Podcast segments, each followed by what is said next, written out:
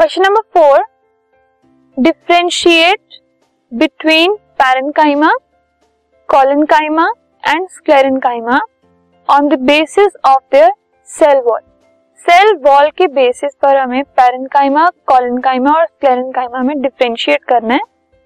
सो so, parenchyma की जो cell walls होती हैं वो रिलेटिवली बहुत थिन होती हैं पतली होती हैं और जो सेल्स हैं वो बहुत लूजली पैक्ड होती हैं. On the other hand collenchyma की जो सेल वॉल होती है, वो इरेगुलरली थिकेंड होती है। मतलब उनमें कुछ रेगुलर थिकनेस नहीं है प्रॉपर थिकनेस नहीं होती बट कहीं कहीं कुछ कुछ जगह से वो थिक होती है। एट द कॉर्नर्स कुछ कुछ कॉर्नर से वो थिक होती है with very little space between the cells जो सेल्स है, वो बहुत पास पास होते हैं।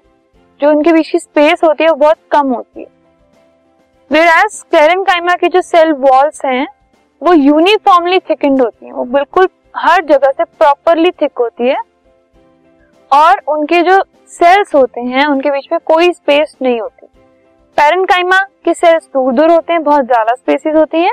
कॉलनकाइमा के बहुत पास पास होते हैं थोड़ी थोड़ी स्पेसिस होती हैं उनमें, लेकिन स्क्लेरेंकाइमा के सेल्स के बीच में बिल्कुल स्पेस नहीं होती। पैरेंकाइमा जो सेल वॉल है, वो सेल्यूलोज से बनी हुई है। कॉलनकाइमा पैक्टिन एंड हेमीसेल्यूलोज की बनी हुई है जो सेल वॉल है.